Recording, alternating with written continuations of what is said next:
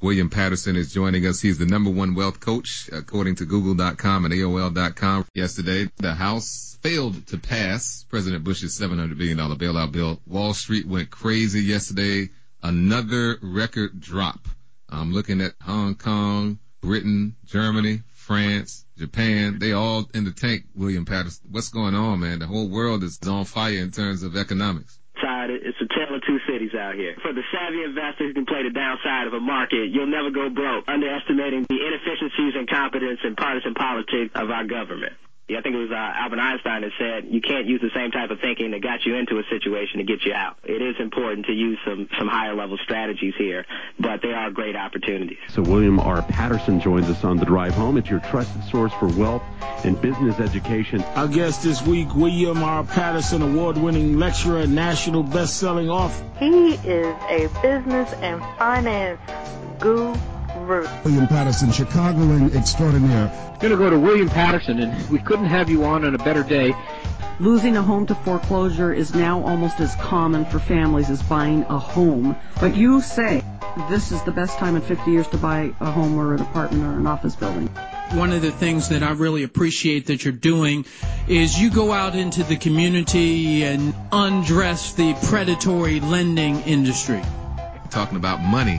Economics, finances, with one of the best minds in the business, William Patterson. He is a renowned wealth coach and national best-selling co-author of The Baron's Son. Breakthrough book has been featured in the Forbes Book Club and Black Enterprise Magazine.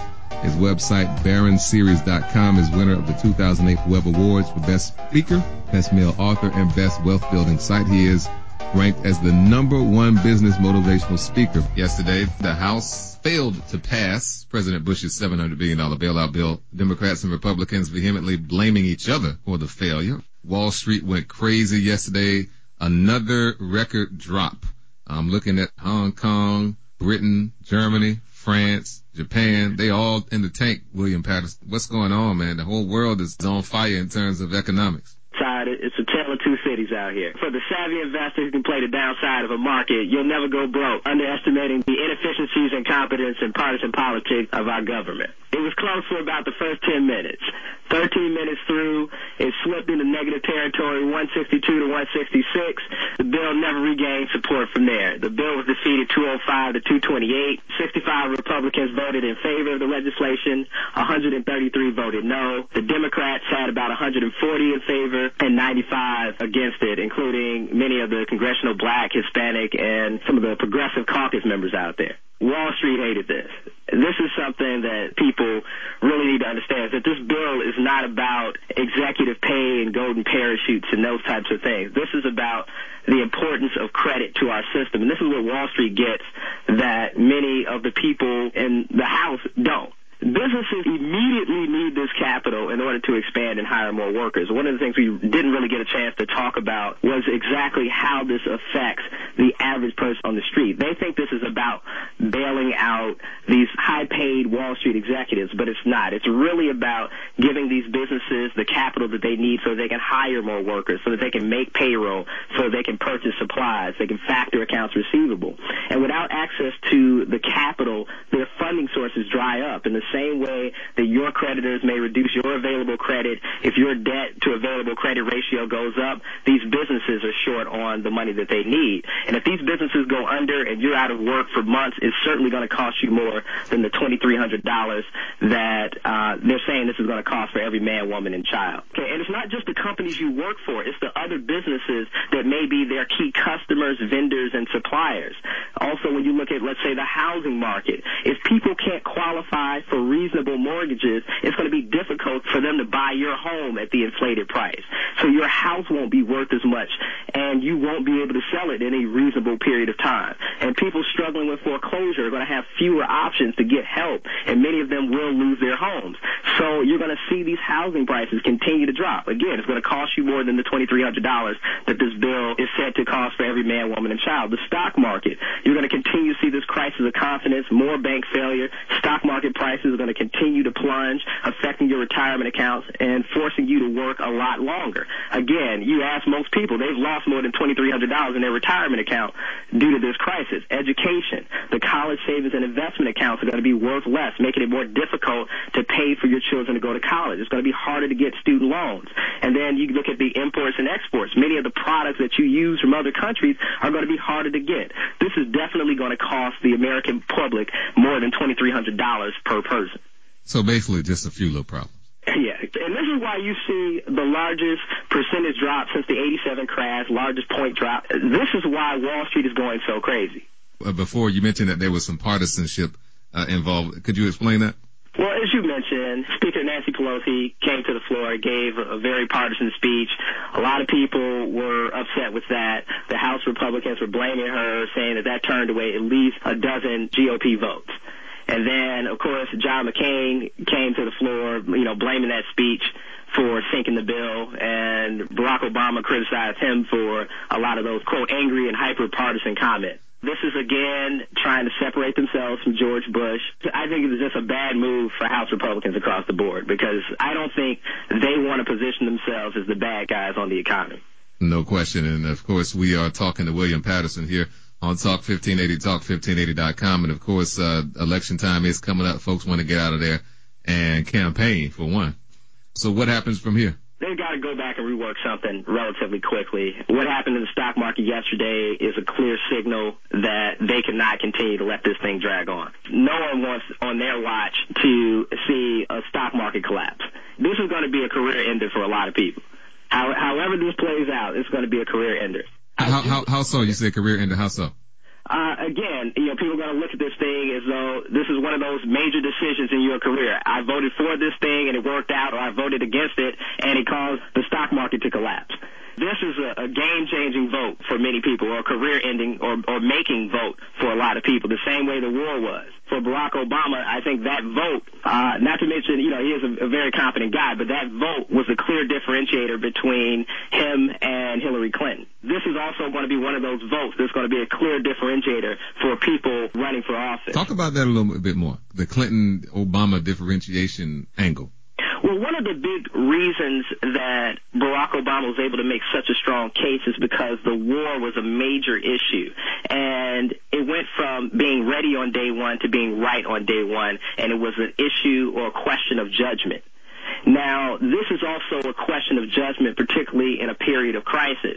And if you're making the wrong calls consistently and things that are against the interests and the needs of the American public, particularly when it may be unpopular, these are the types of votes that people look back in hindsight and say, this person made the right decision or the wrong decision. That's really what you're looking at, is people who can make the right decisions even when they're unpopular. Let's talk a little bit about uh, Speaker Pelosi. Why, why do you think she made the comments that she made if everybody wants to get this thing passed? I couldn't speak to that. Uh, that's probably a better question for Speaker Pelosi, but I just think a lot of people are very emotional at this time. A lot of people want to point fingers because it is an election year, and if they can kind of cast blame at the last minute, that makes it that extra little nudge or dig. Again, you got to see the forest for the trees. Mm-hmm. This is not the time for that. Now I have William Patterson here with us on Talk fifteen eighty. Uh, William is with the War Coffer Group. And, of course, he is the author of The Baron's Son, a book on finances that has been used by many, many people in the business world. Unfortunately, not enough of these folks here because they don't deal with their solutions the way you deal with yours on an ethical basis. And, of course, his website is Baron Series dot com. And we're back on Talk fifteen eighty on Wall Street. A record, record, over seven hundred points falling yesterday. Did you think the market would fall this far, this fast? Did you see this coming? I mean, people saw stuff coming, but did you see this coming? Well, we expected a drop in the market. They always say buy on rumor, sell on news. So we were definitely playing the downside of the market. I didn't expect the bill to fail, I have to say that. But once it did, you know, we, we knew it would be pretty severe.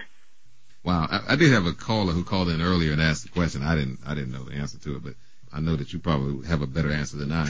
And she said, how could businesses with triple A ratings, credit ratings, go bankrupt? They really don't have those triple A ratings. Those ratings get dropped.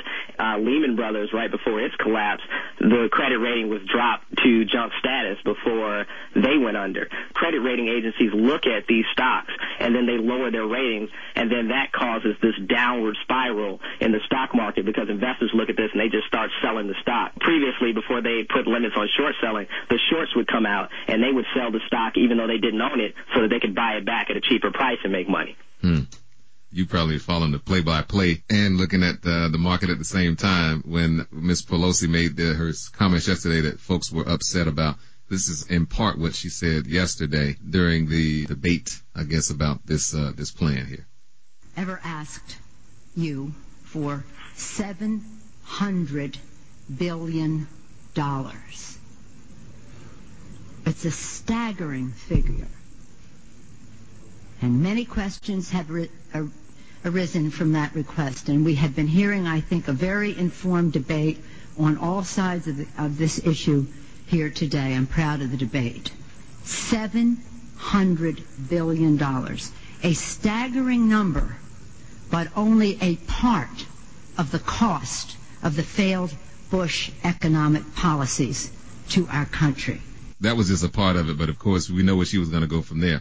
That was part of the partisan stuff that was not going to go over too well with uh, House Republicans. Definitely an emotional bid there. I don't think you want to incite people when you need something from them. Mm-hmm. So, again, I just think this was a, a bad move. Uh, politically, it may end up being good for Democrats, but for the country, I, I definitely think it was just a, a bad move across the board, and it cost a lot of investors. No question about it.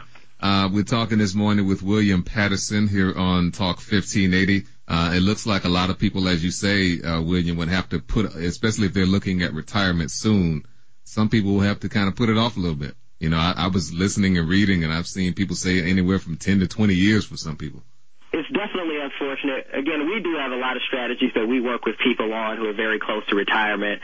I always say that this is the best time in fifty years to take advantage of certain investment opportunities, whether you're talking about in the real estate market if done right. Also, even in the stock market, even though you have the market declining, there are ways in which you can play the downside of the market. And these are things that we're doing now. You know, we're not necessarily betting on stocks to go up. We bet on them to go down. There are ways in which you can, and not necessarily just stocks, you can also bet on indices like the Dow Jones Industrial Average to go down.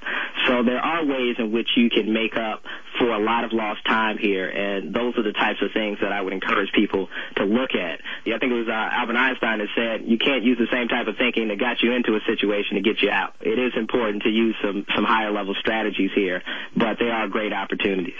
What are some of the, I was just looking at some of the historical correlations, looking at back at the Coolidge administration and back to the Hoover administration, both of which uh, basically said, hey, look, small government, that's the way to go. We don't need to interfere in the banking industry. Hoover was against uh, helping veterans out so from World War One, so was Coolidge. The Treasury is not somewhere that needs to be raided, said Hoover. Uh, Coolidge said the government should not assume for the people the inevitable burdens of, it, of existence. Hoover talked about Hoover, who was the who followed up Coolidge uh, in uh, nineteen twenty-nine. Started talking about how, uh, you know, people, personal responsibility, that's what it was, and not relying on the government to bail you out. And say, same old stuff we, we hear right now. Um, so, so uh, is this history repeating itself? Well, certainly, I do think there are elements of that that are true. The question is, how painful are you willing to make it to get it to the right point? Are you willing to see much higher unemployment? Mm-hmm. Are you willing to see a severe drop in your housing prices? Are you willing to see your wealth cut in half in order to get to that point where we can rebuild? And I think that's kind of the, the question that people have to ask. If you're close to retirement, ten or fifteen years or less, are you willing to see your home prices cut in half? Again, people can't get mortgages to buy it at that inflated price. Right. Are you willing to have fewer people able to go on to higher education? Those are kind of the questions that you have to ask. I think ultimately it's a bad move at this point. I think society has evolved beyond the conditions of that time, and I think being able to compete in a global economy requires some form of leverage. Do you think that uh, the way that banking is done is going to be changed? Oh yeah, from, from, um, because we have a pretty much we have a debt-based economy right now. Well, I think the president spoke to that a little bit in, in one of his past speeches mm-hmm. when he said, you know, Americans have to change the way they conduct themselves and, and do business and not be as highly leveraged. And you're starting to see this. More documentation is being required, higher income and more amounts down are being required for you to get loans. So, yes, you're not going to be able to do many of the things that you were in, I'd say, uh, the, the early two thousands. It's definitely going to be completely different. All right. Uh, you know, but what about the bankers? Uh, is, uh, does that include them as well? Oh, definitely. They're, okay. they're not going to be able to, to lend as, as easily as they were. I, I don't think you're going to see uh, quite the, the compensation packages that you once saw. I, I just think everything is, is going to change now because uh, there's going to be increased regulation. And there, and there has been, uh, as you mentioned before, across the, this is a global situation now. Um, it's, it was everybody doing the same thing all over the world? Were they doing this? Were they participating in these kinds of things in Japan and China and, and all over the, all over Europe? Were, were all these people this irresponsible? Well, also a lot of them had investments in the U S. They saw the U S economy was booming, yeah. and they were they were buying these mortgage-backed securities because they saw that the, the real estate market was going so well. But still, they were part of the problem. So so so they were part of the problem. Oh, you know, I. I I have to fight my, my natural uh, instincts around conspiracy. conspiracy no, I'm, I'm not saying conspiracy. I'm just looking at what is. I mean, they all, everybody at the same time is all of a sudden in, the tru- in trouble. Uh, well, again, that, I mean, I, you know, I, I have a, a natural inclination toward conspiracy, so I, I try to separate that from, from what I'm giving commentary. But. But, again, I, I question whether this was incompetence or conspiracy. Um But, you know, clearly there was a problem, and I kind of look at it the way uh, many people look at the war now. It's like, yes, we shouldn't have been there, but what do we do now? And it's like, yes, we should have never let allowed it to get to this point, but what do we do now? And I think this is one of the things that is needed now. Again, I'm not necessarily a, a Democrat or Republican. I view myself as an independent the same way Chris Rock says, you know, I'm conservative about some things, and I'm liberal about other things. But I definitely think, you know, people have to be concerned about just jumping on any bandwagon mm-hmm. uh, wholeheartedly without looking at the issues. Agreed. But in, in this instance, I definitely think this is something American people need, not just Wall Street. And towards that end, you know, a lot of people are saying this is the Bush administration, the Bush administration, the Bush administration, the Republicans. Is it really just the Republicans? As I've seen before, I mean, Herbert Hoover, Coolidge, both Republicans, both kind of contributed to, you know, past financial troubles. Is it is it a Republican thing or what? Again, I think these are all American issues. When you look at the housing market, you look at the stock market, you're looking at education, looking at import-exports, you're looking at the the capital that businesses need access to in order to hire people and make payroll. I think these are all issues that affect everyday Americans. As your secretary did a poor job of selling this to the American people and making them understand exactly what this bill was designed to do. But, again, I think these are all American issues. I don't think these are, are partisan issues. Yeah, and uh, obviously, you know, uh, people that lost that, that bought too much house were Republican, Democrat, et cetera, independent, uh, green. Maybe not so much green. Maybe the Greens were a little more uh, prudent. But, uh, you know, hey, ac- across the board in terms of the responsibility where it lies on the buyer, certainly, you know, it crossed party lines uh, without question. Well, I'll tell you, just wait till uh, some of these members of Congress can't sell their multi-million dollar homes well, they have because no, because no one can, can get a loan to buy it. Well, you know, they can't, they can't, they lose track of how many they, they have. So, exactly. They don't know how many houses they have. That's a, that's, that used to be a good problem to have. Oh, yeah. yeah. Or, or wait till a few of those start getting foreclosed, though. Yeah, that's what they used to be. Because there was one co- congresswoman out of California that was catching it because she would, she couldn't pay for her houses. Mm-hmm. I forget her name. But uh, it came out a couple of weeks ago. Uh, William Patterson, man, uh, thank you very much uh, again uh, for uh, uh, allowing us uh, access uh, to yourself and giving us your insights, man. And we'll continue to get updates uh, as this story develops. Todd, my pleasure. Thank you for having me on. All right, thank you. This is William R. Patterson, wealth coach and national best-selling co-author of The Baron's Son. I hope you found the lessons and insights from this interview enlightening and profitable. I now invite you to complete the information request form in the workshops and coaching section of Baron Series dot com to learn how you can use Baron Wealth Coaching to rapidly achieve your business and financial goals. At Baron Series dot com, we've developed one of the most effective, integrated approaches to building wealth in the world. With expert guidance and over two hundred accelerators, Baron Wealth Coaching can help you quadruple the speed at which you reach your business and financial goals over planning yourself and other methods and programs. For more information on Baron Wealth Coaching, visit Baron Series dot com forward slash coaching.htm or call eight eight eight, nine zero, Baron. That's toll free, eight eight eight, nine zero, B A R O N.